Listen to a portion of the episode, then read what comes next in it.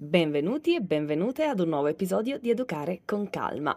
Oggi vorrei parlarvi di quei momenti in cui i bambini fanno davvero davvero fatica a staccarsi da noi genitori.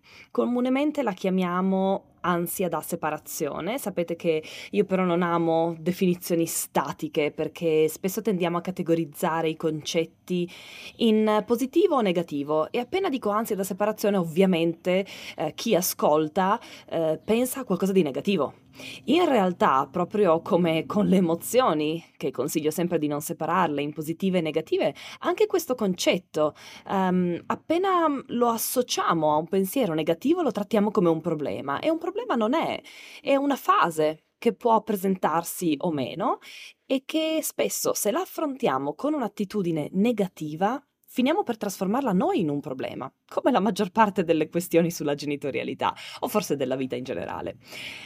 Anche perché spesso noi associamo la difficoltà dei bambini a separarsi da noi al ritorno a scuola, per esempio, ma in realtà si può presentare in tantissime altre situazioni. Quando un genitore deve tornare al lavoro, quando parte per un viaggio, quando si lascia un bambino ai nonni o alla babysitter. Insomma, tutte le volte che un genitore si allontana. Quindi oggi cercherò di modificare leggermente il mio linguaggio, invece di parlare di ansia da separazione parlerò di difficoltà a separarsi. Stessa cosa? Sì, ma il linguaggio modella le mentalità e spesso cambiarlo ci aiuta a cambiare anche la nostra attitudine. Ho già parlato di questa difficoltà a separarsi nella newsletter. Se non lo sapete, tra l'altro, vi ricordo che il podcast esce tutti i venerdì tranne l'ultimo del mese perché l'ultimo venerdì del mese esce appunto la newsletter che è molto molto molto ricca perché mi piace offrirvi un altro supporto gratuito, completo e utile oltre al podcast, oltre al blog e quindi se volete iscrivervi potete farlo su www.latela.com barra iscriviti. Oggi però desidero approfondire due sfumature particolari di questa difficoltà a separarsi, di cui non ho davvero parlato nella newsletter, perché nella newsletter ho preferito concentrarmi um, appunto su um, che cos'è l'ansia da separazione, come gestirla. Queste due sfumature sono uno quanto sia naturale che esista, che ci sia, anche in casi o fasce d'età in cui crediamo che dovrebbe ormai essere superata aspettative, aspettative, aspettative. E due, quando invece è effettivamente un campanello d'allarme e segnala situazioni che vanno probabilmente osservate con mente critica. Quindi, Inizio prima di tutto ricordandovi, eh, come ho detto anche nella newsletter, che provare forti emozioni di disagio e disregolazione quando i bambini devono separarsi da noi adulti dai, dai loro adulti di riferimento è assolutamente naturale. Ha proprio una spiegazione scientifica. Vi leggo una piccola parte della newsletter. Noi siamo l'unica specie animale che alla nascita dipende per così tanto tempo da altre persone. I nostri fianchi sono troppo stretti e quindi i neonati umani devono nascere prima che il loro cervello sia completamente sviluppato. In uno studio uscito anni fa lessi che un feto umano dovrebbe affrontare un periodo di gestazione di 18-21 mesi per nascere a uno stadio di sviluppo neurologico e cognitivo paragonabile a quello, per esempio, di un neonato di scimpanzé.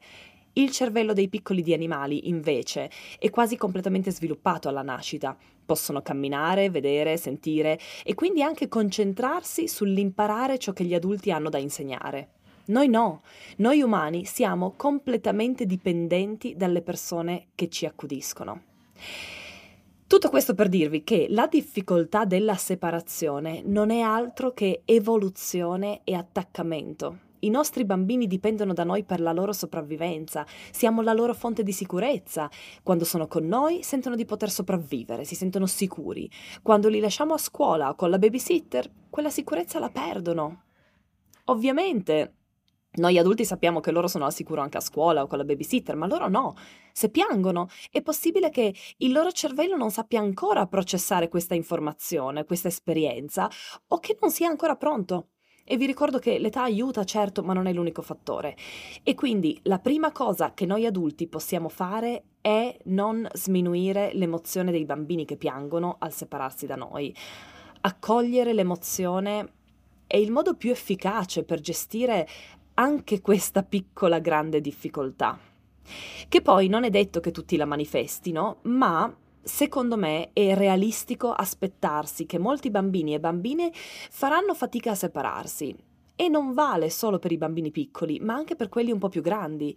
Quando ne parlavo con il mio team che stavamo pianificando questo episodio, eh, Rosalba, che si è da poco unita al nostro team, ciao Rosalba che so che mi stai ascoltando, e oggi tra l'altro segna proprio il tuo primo giorno ufficiale con noi qui alla tela. Uh-huh! Dicevo, mi ha raccontato eh, una sua esperienza che le ho chiesto di ripetere qui per voi e vi lascio con le sue parole. Ciao Carlotta, ciao a tutti e tutte. L'ansia da separazione per me è un argomento clou perché l'ho vissuto per parecchio tempo con uno dei miei figli. Io sono mamma di due bimbi, una di sei anni e uno di otto anni, anzi a dire il vero quasi nove ormai a giorni.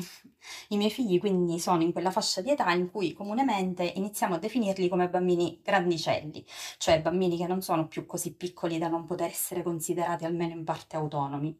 Sono bambini eh, da cui a volte ci si aspetta che si comportino da grandi, mh, mm, ad esempio che stiano seduti a tavola senza fare storia o che non richiedano la nostra attenzione 800 volte al giorno e che magari ci salutino tranquilli davanti al portone della scuola senza i pianti a cui possibilmente eravamo abituati quando andavano al nido oppure all'asilo. Però in realtà questo è vero solo in parte. Eh, credo poi che qualunque genitore che abbia figli in questa fascia di età possa confermarlo. Infatti è vero che i bambini dai 6-7 anni circa ci danno prova continuamente, se noi li osserviamo attentamente, di essere entrati in una nuova fase. Generalizzando potremmo dire che diventano più calmi e sicuramente più collaborativi. Eh, d'altra parte questo non è casuale. Infatti la fascia di età che grosso modo va dai 6 ai 12 anni è stata definita da Maria Montessori il secondo piano dello sviluppo. La prima volta che ho letto questa definizione nel tuo corso Educare a lungo termine per me è stata una vera rivelazione e la vorrei riassumere qui brevemente perché magari può essere utile per chi non la conosce. Il secondo piano dello sviluppo è, in pratica, quella fase in cui si passa dal periodo, diciamo, più burrascoso della prima infanzia ad una tappa successiva, in cui il bambino, tra le tante altre cose, inizia a dimostrare una maggiore indipendenza dalle figure adulte di riferimento. Questo, se osserviamo attentamente i nostri figli, succede sempre, anche se naturalmente c'è chi ci arriva prima e chi dopo. Per esempio, per quanto mi riguarda, solo recentemente i miei figli hanno preso la decisione di voler passare una notte intera dalla nonna. Loro sono abituati da sempre a stare coi nonni, soprattutto al pomeriggio, però appunto solo di pomeriggio. Di notte non se ne doveva assolutamente parlare. Ogni tanto io e mio marito provavamo a proporgli questa cosa, sperando ovviamente di ritagliarci un po' di tempo per un'uscita serale da soli, ma loro rispondevano sempre tassativamente di no, che il pomeriggio il riposino dalla nonna era ok, ma la notte volevano stare con mamma e papà. E questo fino a pochissimo tempo fa. Noi abbiamo capito che evidentemente non erano pronti e abbiamo quindi deciso di aspettare e rispettare i loro tempi.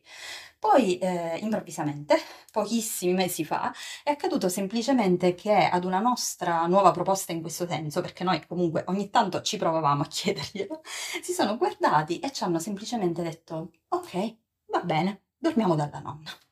E eccolo lì, il secondo piano dello sviluppo praticamente davanti ai nostri occhi. Quindi, collegandoci al tema di oggi, se siete in questa fase in cui i bambini cominciano a dimostrare la loro indipendenza, questo è il momento in cui spesso ci si aspetterebbe l'azzeramento dell'ansia da separazione. Ma spoiler, se pensiamo questo, a volte purtroppo dovremo ricrederci. Infatti spesso ho notato che se un bimbo di 3 o 4 anni piange eh, nel momento in cui deve separarsi momentaneamente dal genitore, ad esempio appunto all'ingresso a scuola, la sua reazione di solito viene considerata normale perché diciamo che è piccolo. Invece se a piangere magari è un bambino di 6 anni che ha da poco iniziato la scuola primaria, la sua reazione a volte viene giudicata negativamente da alcuni adulti. Magari vengono pronunciate frasi tipo ma dai, ormai sei grande, eh, oppure ma se all'asilo non piangevi ora perché fai così e quindi si minimizza. In pratica spesso a quest'età iniziamo a trattarli come se fossero piccoli adulti, ma evidentemente non è così, perché può accadere benissimo che un bambino di 6, di 7, ma magari anche di 8 anni può mostrare ancora ritrosia nel momento del distacco, perché questa è un'età di passaggio. Infatti a questo proposito Carlotta mi piacerebbe chiamare in causa quella bellissima immagine che hai descritto in un tuo post, in cui appunto parlavi dei 6 anni come un'età ponte, in cui i bambini a volte sono proiettati in avanti verso l'indipendenza e poi spesso si girano a guardare indietro verso di noi, verso noi genitori e in quel momento si aspettano che noi ci siamo ancora una volta a rassicurarli come abbiamo sempre fatto. Questa immagine del ponte secondo me è potentissima e inoltre la trovo super pertinente anche nella mia esperienza diretta. Infatti, come vi dicevo, io ho vissuto per parecchio tempo l'esperienza dell'ansia da separazione per quanto riguarda il momento dell'ingresso a scuola. Questo con il mio primo bimbo. Invece la seconda figlia è sempre andata a scuola salutandoci molto brevemente e direi anche senza particolari rimpianti. Ovviamente, ancora una volta, ogni bambino è diverso.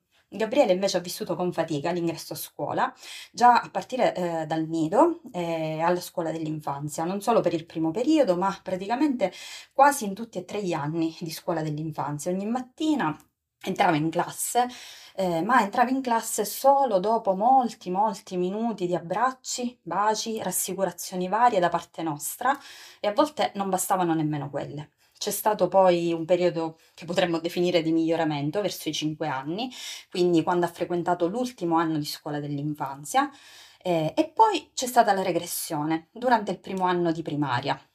In quel caso non accadeva tutti i giorni come all'asilo, però a volte si manifestavano di nuovo questi episodi di ritrosia all'ingresso a scuola e lui in pratica in quel momento era di nuovo il bimbo che si attaccava al papà o alla mamma chiedendogli di non andare via. Poi però anche stavolta la fase è andata via come era venuta, è passata, semplicemente accogliendo i suoi sentimenti e le sue emozioni, soffermandoci a dargli l'abbraccio in più di cui aveva bisogno prima di iniziare la sua giornata. Ora Gabriele sta per iniziare la quarta primaria e questi episodi sono veramente solo un ricordo. Ripensandoci mi viene in mente che quando siamo dentro il momento di difficoltà il tempo sembra non passare mai, poi invece passa e guardandoci indietro Sembra che il tempo sia andato via velocissimo. Ora è settembre, eh, tra poco saremo alle prese con l'inizio del primo anno di primaria per Federica e aspettiamo di vedere come andrà, non lo so.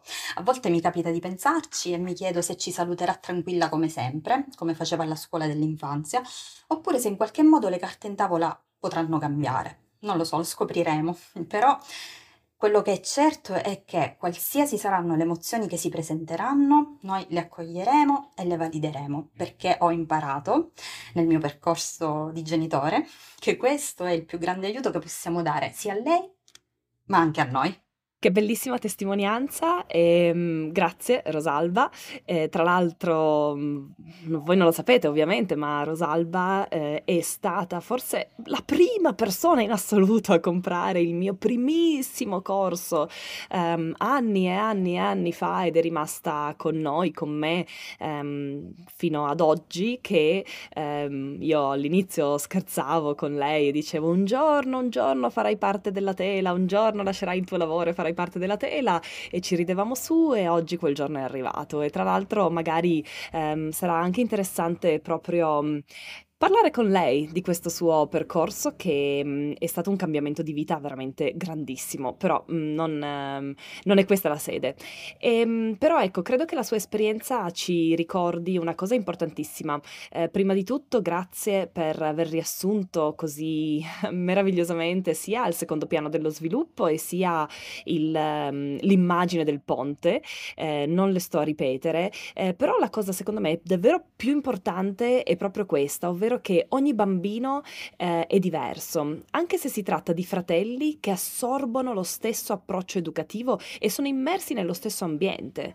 Ognuno ha i suoi tempi, ognuno è un individuo a sé, non mi stancherò proprio mai, mai, mai di ripeterlo. Voi sapete che io non dico eh, mai, ma in questo caso davvero non me ne stancherò mai. E poi ci ricorda anche che non possiamo smettere di accogliere l'ansia, la paura, solo perché consideriamo passata la fase tipica in cui dovrebbe, secondo noi, manifestarsi. Le aspettative anche in questo senso sono deleterie. Anche i bambini più grandi possono sentire difficoltà alla, al momento della separazione. È una sensazione valida ed è nostra responsabilità accoglierla proprio come faremmo per un bambino o una bambina di due anni, di tre anni, al suo primo giorno d'asilo. Um, certo, con strumenti diversi, con una um, capacità cerebrale superiore per i bambini più grandi, ovviamente, ma sempre con la stessa accoglienza delle emozioni, senza sminuire le emozioni e senza attribuire alcune emozioni a una certa età piuttosto che a un'altra. Quindi ecco, questa è la prima cosa proprio, che la difficoltà a separarsi è valida a qualsiasi età e dobbiamo accoglierla, proprio come faremmo con un'emozione che sentiamo scomoda, perché è assolutamente naturale. A me piace molto, mm, sapete, l'immagine di rimanere seduti nel disagio delle emozioni, perché credo che sia un'immagine molto bella. Io spesso mi immagino seduta su questa panchina vicino ai miei figli quando accompagno le loro emozioni eh, di disagio, di disregolazione. E sto lì seduta vicino a loro senza interferire nel loro percorso di gestione di questa emozione e senza ehm, cercare di risolverla, semplicemente rimanendo seduti in quel disagio insieme, offrendo la mia presenza perché così sanno di non essere soli, eh, sanno che non ho paura della loro emozione, non ho paura di affrontare questa grande, forte disregolazione che provano, ma mm, semplicemente accogliendola e questo credo che sia la base per sviluppare resilienza e per eh, tollerare proprio anche emozioni scomode come la rabbia, la frustrazione. Ehm, e qualsiasi altra emozione che la nostra società considera scomoda, non perché lo sia, ma semplicemente perché ci hanno abituati a vederla così. Ok, di nuovo eh, pensiero ragnatela concluso. In realtà volevo anche eh, parlarvi appunto della seconda sfumatura, perché ci sono dei casi in cui questa difficoltà a separarsi può nascondere qualcos'altro. Premetto che non voglio generare ansia in te che mi ascolti ed è per questo che non l'ho scritto nella newsletter ma che preferisco parlarne con la mia viva voce e anche con l'aiuto di alcune testimonianze. Perché sì, a volte le lacrime e il rifiuto di andare a scuola sono davvero semplicemente il risultato della fatica della separazione. Altre volte, invece, nascondono un campanello d'allarme.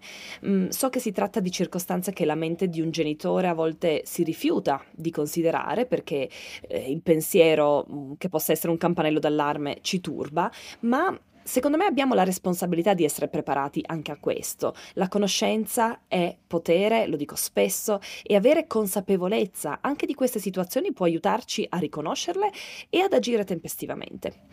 A tale proposito vi racconto eh, un nostro aneddoto personale che è successo quando eravamo a Bali nel 2020. I bimbi andavano a un bellissimo centro estivo vicino a casa nostra, eh, no non era un centro estivo in realtà, era un centro eh, che aveva un bar con un'area separata, eh, un'area giochi bellissima separata dove i bambini potevano giocare sotto la supervisione di personale ehm, preparato, attento, eh, mentre i genitori lavoravano o si godevano un caffè. Il primo giorno Oliver ed Emily erano usciti felicissimi. Il secondo giorno Emily ehm, ha detto davanti alla porta che non voleva entrare, poi ha guardato dentro eh, e ha cambiato idea ed è entrata felice. E allora mi aveva stranita questa cosa, ma non ci avevo dato troppa importanza. Il terzo giorno, quando Emily ha guardato dentro, non è proprio voluta entrare e eh, mi ha detto non mi piace la persona indicando una delle ragazze. Ho lasciato che Oliver entrasse da solo, chiedendogli se voleva entrare da solo, se preferiva rimanere con noi. Lui ha voluto entrare e ho tenuto Emily con me per parlarne. E lei, che era fortunatamente in questo caso direi una bambina di due anni molto vocale, ehm, che mh, mm, parlava eh, in maniera molto articolata già allora, eh, lei da quando aveva più o meno, forse ancora prima dell'anno, eh, poco prima dell'anno, eh, faceva frasi intere di senso compiuto, quindi fortunatamente in quell'occasione lei ha saputo dirmi, ha detto che chiama i pompieri se piango. Ma io non piango. Questa frase mi è rimasta in mente, ma io non piango. Poi mh, mm, Oliver eh, mi ha anche confermato che eh, la ragazza il primo giorno aveva detto che avrebbe chiamato la polizia, non i pompieri, lui ha detto la polizia, quindi chissà cosa disse questa, questa persona, eh, se Emily avesse continuato a piangere. Questo tra l'altro lo scrissi anche in un post eh, in cui parlavo proprio di come mh, mm, minacciare i bambini non vada bene in nessuna cultura, circostanza, famiglia, occasione. Però ecco, eh, a volte la difficoltà a separarsi può essere il risultato di esperienze negative, come un insegnante che urla o minaccia, una compagna che li tratta male, un time out o castigo che hanno ricevuto. E tra l'altro anche la sedia del pensiero può essere considerata eh, come un castigo se eh, impostata in quel modo, del tipo vai a sederti sulla sedia del pensiero e non puoi uscire a fare l'intervallo con i tuoi amici, per esempio. Il nostro lavoro di genitori è non saltare a conclusioni affrettate, certo, ma dobbiamo comunque ascoltarci dentro e usare l'osservazione e la mente critica per affinare il nostro buonsenso, perché quell'istinto di sopravvivenza di cui parlavo all'inizio, ce l'abbiamo anche noi, tanto per noi stessi quanto per le persone che dipendono da noi. Non ignoriamolo, impariamo ad ascoltarlo, senza diventare paranoici, ma semplicemente mettendoci in ascolto e in osservazione con curiosità e mente critica. A questo proposito voglio lasciarti anche la testimonianza della nostra Valeria. Oggi il team La Tela aveva tantissimo da condividere sull'argomento e quindi eccola qui. Ciao Carlotta e grazie per aver accolto la mia testimonianza su un argomento che in realtà mi suscita sentimenti ancora un po' scomodi. Parlando di ansia da separazione nell'ambito scuola, perché ho deciso di focalizzarmi su questo perché sul resto ci sarebbe davvero tutto un altro capitolo a parte da aprire. Quindi eh, per quanto riguarda, dicevo, l'ansia da separazione nell'ambito scuola, devo dire che mi ritengo davvero molto fortunata perché mia figlia Aurora, che oggi ha 4 anni, eh, in realtà non ha mai pianto o avuto crisi di nessun tipo prima di, di andare a scuola, cioè è sempre andata sostanzialmente con desiderio e, e piacere. Un anno fa, però, quando aveva mh, mm, quasi tre anni, uh, ho iniziato a notare alcuni comportamenti strani, cioè nuovi, che non erano propriamente da lei o almeno che non avevo mai osservato prima. Non si trattava di aggressività fisica o verbale, uh, era qualcosa soprattutto all'inizio di molto più sottile, quindi anche molto più difficile da, da osservare. E in pratica lei si rivolgeva a me al padre, ai nonni, con parole che forse adesso utilizzerò un termine un po' forte, ma io direi con parole quasi di umiliazione. Um, cioè ci diceva cose come se ti comporti così poi, poi vedi, se non fai questo te ne vai da solo in castigo. Una volta, e lì è proprio scattato il mio campanello d'allarme, eh, cioè lì che ha preso a suonare tantissimo, uh, una volta mi ha preso addirittura per mano, mi ha portato sul lettino e mi ha detto proprio col ditino puntato verso di me, adesso stai zitta e dormi. Lì mi è venuta proprio meno la terra da, da sotto i piedi. E ho cercato però di rimanere lucida e la prima domanda che mi sono fatta è stata uh, dove può aver osservato questo comportamento? Perché queste sono proprio cose che non può aver osservato in casa. Ho provato ad essere, ripeto, molto lucida, razionale, ma noi, per quanto anche noi eh, in famiglia a volte urliamo, uh, magari usiamo frasi di cui non andiamo fieri, però non ci siamo mai rivolti a lei in questi termini, non abbiamo mai usato queste parole e nemmeno i nonni perché per quanto per loro sia più spontanea, ovviamente un'educazione tradizionale, ma loro non hanno mai, mai, mai minacciato mia figlia per farla addormentare e di questo sono, sono sicura. Quindi eh, ero sicura che questi comportamenti mia figlia non li avesse osservati in casa. E dato che al tempo non frequentavamo altri genitori, quindi altri bambini, per esclusione proprio restava, per quanto la mia mente volesse escluderlo a tutti i costi, ma restava la scuola. una scuola che in realtà uh, aveva iniziato già da un anno, ahimè, non era una scuola nuova e anche per questo uh, il mio pensiero non era andato subito lì, perché appunto non era qualcosa di nuovo.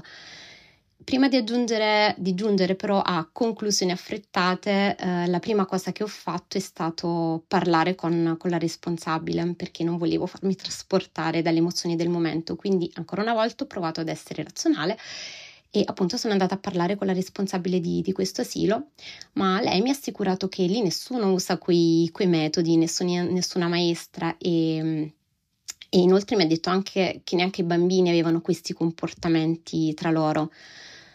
E io volevo tanto fidarmi, però quei comportamenti a casa continuavano e io non potevo smettere di, di osservarli.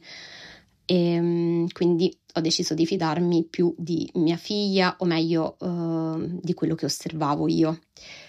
E quindi sono andata oltre, ho cercato di approfondire ancora, ho parlato con altre due mamme e confrontandomi con loro uh, sono venute fuori esperienze molto molto simili e anche qualche nome di, di un paio di maestre fatto dai bambini, non di mia figlia ad essere onesta. E adesso io non so se questo è sufficiente per avere la certezza assoluta che alcune maestre utilizzassero questi metodi, ma il mio istinto al tempo mi diceva proprio di sì. E quindi per me quello è bastato. Non ho aspettato di avere ulteriori conferme e visto che l'anno comunque era anche già quasi finito, ho semplicemente ritirato in anticipo mia figlia dalla scuola e piano piano, non subitissimo, ma piano piano eh, poi quei comportamenti sono andati via e chissà che alla fine la conferma non sia proprio questa. E quindi ecco, racconto queste esperienze per dire che certo, a volte è proprio l'ansia da separazione ad essere un campanello d'allarme per situazioni che vanno approfondite, però non è detto. Nel mio caso, ad esempio, è stato qualcosa di diverso e osservare e analizzare il comportamento di mia figlia chiedermi da dove potesse venire e non prendere alla leggera alcune manifestazioni, come adesso mi spingevano a fare i nonni, ad esempio, che mi dicevano: Ah, ma capirai, lo avrà visto da altri bambini. Insomma, tutto questo è stato proprio poi la chiave di tutto. E, e, niente, io spero che questa mia esperienza, che questa mia condivisione possa essere utile a qualche genitore che, che ci sta ascoltando e ringrazio ancora te e ti mando un abbraccio. Grazie anche a Valeria per averci raccontato la sua esperienza che immagino non sia stata né piacevole né semplice da gestire. Um, mi fa sorridere perché uh, quando, mentre l'ascoltavo, mentre ti ascoltavo Valeria, pensavo proprio uh, alla sensibilità e all'empatia uh, che um, porti um, tutti i giorni a noi e a me nel, nel, team e per questo ti ringrazio. È una cosa mm, sicuramente sulla quale vorrei puntare un po' i riflettori e userò la mia esperienza personale di quella volta con Emily, in quell'occasione a Bali. Non tutti i bambini sono vocali come Emily alla sua età e non tutti i genitori credono ai loro figli. Non tutti i genitori sanno già osservare i loro figli, hanno già capito l'importanza dell'osservazione, non tutti i genitori hanno già gli strumenti per accogliere le emozioni dei loro figli e le proprie. Un altro bambino potrebbe non essere in grado di spiegare, un altro genitore potrebbe non credergli, un altro genitore, per esempio nella mia situazione, potrebbe pensare mio figlio è difficile, perché tutti gli altri bambini entrano felici e mio figlio invece piange? E quindi respingere la sua emozione, mandarlo comunque all'asilo dicendogli dai dai che poi ti diverti. E magari il bambino quel giorno non piangerà per paura che arrivi la polizia e magari non piangerà più proprio per quella paura che arrivi la polizia e quindi la maestra non dovrà, tra virgolette, eh, ripetere la minaccia vuota. Oppure un altro genitore, come nel caso di Valeria, potrebbe attribuire quei comportamenti a una sfida, mio figlio mi sfida o mm, guarda che carattere che sta mettendo su. E quindi anche in quel caso respingere, anzi trattare quel comportamento come un comportamento arrogante, magari sfidante e pensare che ci sia bisogno del polso duro e quindi di ricorrere ai metodi dell'educazione tradizionale. E in, in, entrambi i casi quel comportamento smetterà, in entrambi i casi la situazione sembrerà risolta, ma il bambino avrà una nuova cicatrice nel suo cuore e nella sua mente. E quindi un po' un appello che voglio mandare a um, chi ci ascolta è proprio quello di credere ai bambini, di credere ai nostri figli, di credere nel buono che hanno dentro, di credere che mh, mm, i comportamenti scomodi, che la nostra società ci ha abituati a vedere come scomodi, in realtà sono richieste d'aiuto, sono comunicazione. E Spesso i bambini non hanno altro modo di comunicare e quindi ci comunicano in, quest- in, quel modo. Per esempio, Aurora non aveva la capacità cerebrale di andare da sua madre e dire Ehi, guarda che la maestra mi dice queste cose, a me non piacciono, perché me le dice?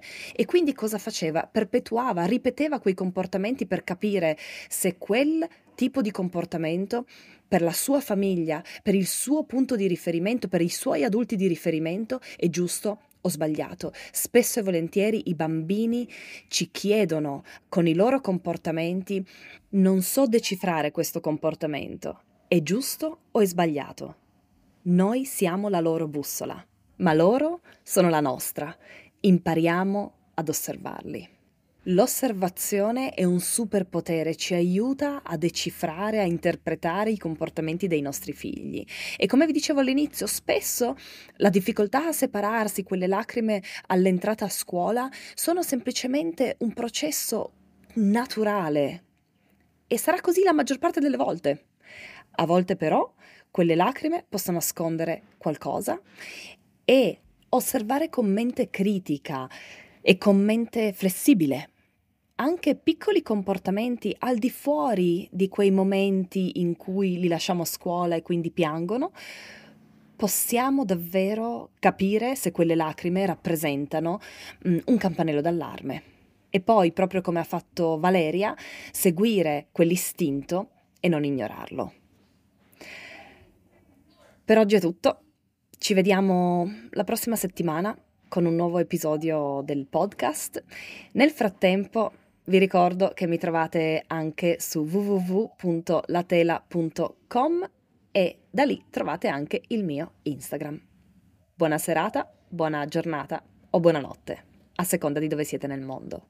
Ciao ciao!